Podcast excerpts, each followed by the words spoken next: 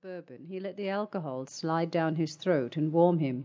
It was winter outside, and regardless of the fact he'd been born a wolf, the creature comforts of humans still amused him. Setting his glass down on the marble countertop, he picked up the phone and called for Tiffany to come over. The conversation was brief. He spoke, she listened. He spoke more. She agreed and happily scheduled time to come over. She was the perfect submissive, it seemed.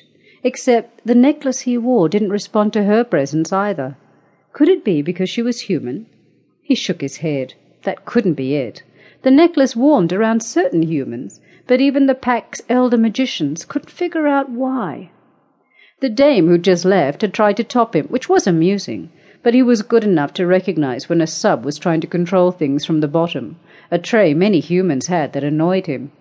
A few minutes and two bourbons later, his doorbell rang with the grandeur of a wealthy man, by growling.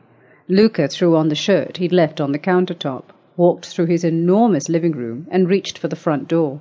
When he opened it, he saw Tiffany standing in a large overcoat with her eyes lowered. Hair had fallen in front of her face. He reached to move strands of hair behind her ear. Come in, honey. And no, I don't need a submissive right now. I need my friend. Tiffany straightened, looking at him with a deep kindness. Luka caught a reflection of movement in her pale blue eyes just to her left. He cocked a brow. What's this? Heat visibly crept up Tiffany's face. My sister. She wanted to meet a real wolf. She's never seen one, and I thought you'd be okay with this. Tiffany took a tentative step back as though in fear. Luka shrugged. Let's see her. Crossing his arms over his chest, he waited for Tiffany's sister to appear. The other woman came into sight. She was a bit taller than Tiffany, probably five foot six, Luka guessed.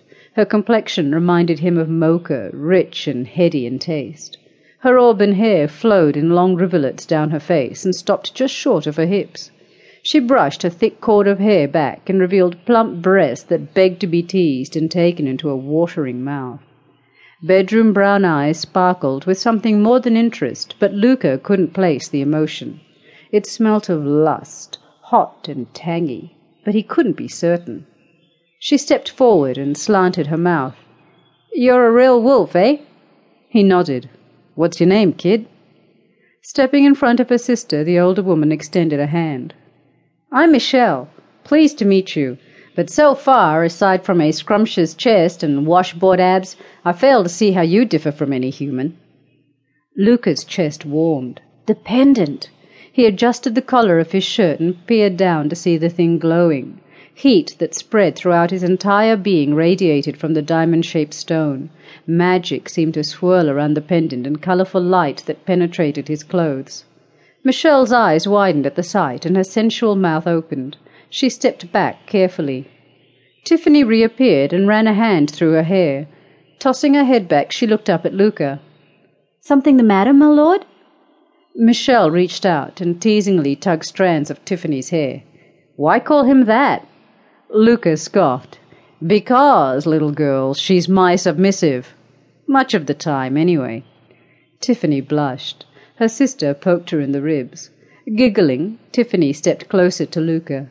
He reached out for her, pulled her into his arms, and cuddled her. All the time she's my confidant. Michele snorted. Submission is for the weak. Luka cocked a brow. Really? Now? Michele nodded. Ever seen a submissive leader? He smirked. That's the point. They're not usually leaders, but yes, I have. Michele stepped forward, forcing her chest outward to emphasize her size over Tiffany's. Do tell! Luka licked his lips. She was giving him quite the show of cleavage. He recognized the trick of pushing her chest out to appear more dominant. The pendant hanging beneath his clothes had heated up so much that his skin grew hot. He pulled it out and dropped it, letting it dangle on the outside of his form-fitting shirt. Michele eyed it with curiosity. What's that thing? Luka flashed a fang. Wouldn't you like to know? Tiffany wrapped her arms around him. She stood up on tiptoes and whispered, I told you my sister was special. He nodded. If the pendant was glowing and reacting to Michele, that meant something was up. Was she his chosen mate according to the magic of the pack's pendant?